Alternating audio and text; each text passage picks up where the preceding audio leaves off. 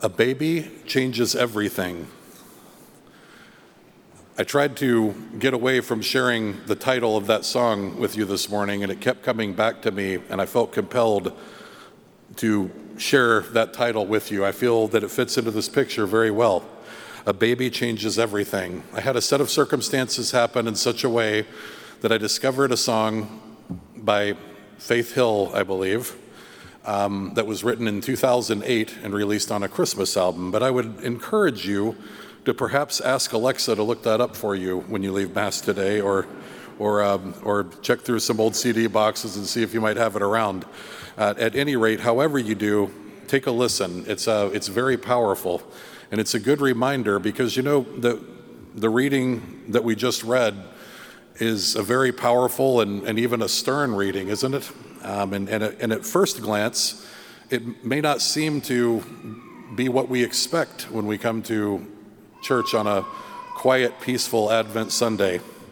So, um, good reminder that when we hear about straightening paths and preparing the way and, and these, these symbolisms and words that we're saying over and over again in our prayers and our songs this season, a good reminder that those paths and, the, and that way, it's us, it's our heart.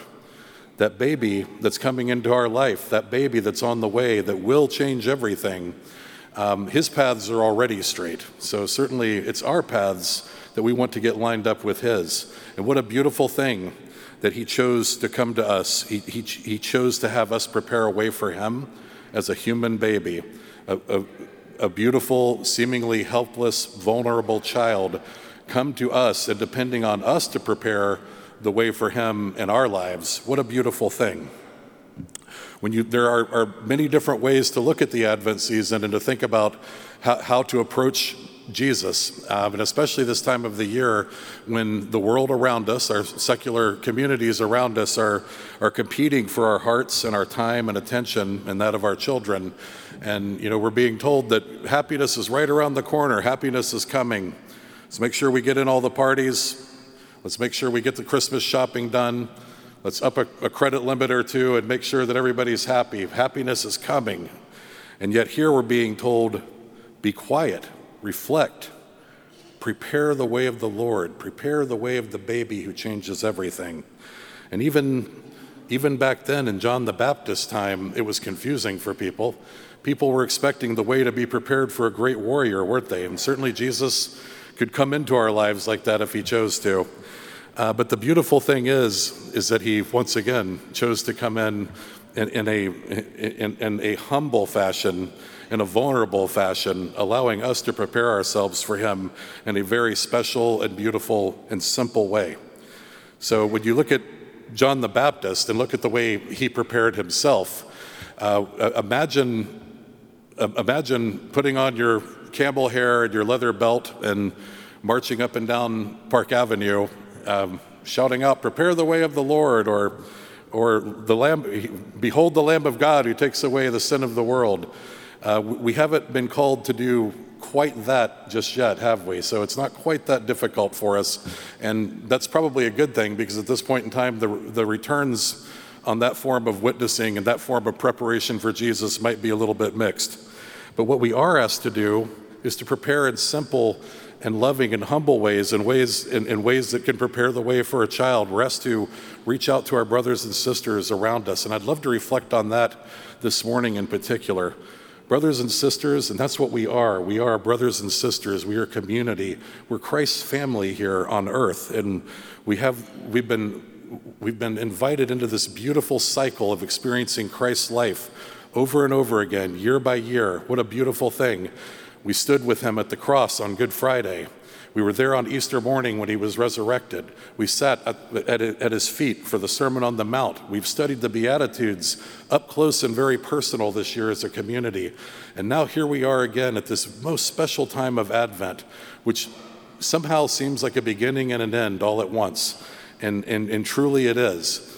But here Jesus is asking us to prepare our way for him, not, not the warrior king, not the mighty king who's going to change the world, and he will. But no, it, the, the way he's going to enter our own personal life as that baby, He's coming back to us as the baby who will change everything, and he's, and he's doing it again. Here we are this year. But while the world around us tells us that everything is great, and if we celebrate enough, we'll be happy, how do we find true joy? Where do we find it? How do we truly prepare the way of the Lord here in our community? Well, I could tell you that right here in our St. Margaret Mary community, just in this past week, brothers and sisters, people that sat beside us in the pews have passed away.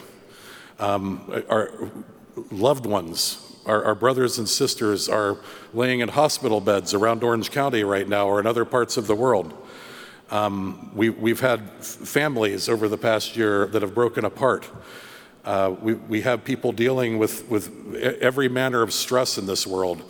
This is just reality. It's not something to bring anybody down today because there is hope for the future.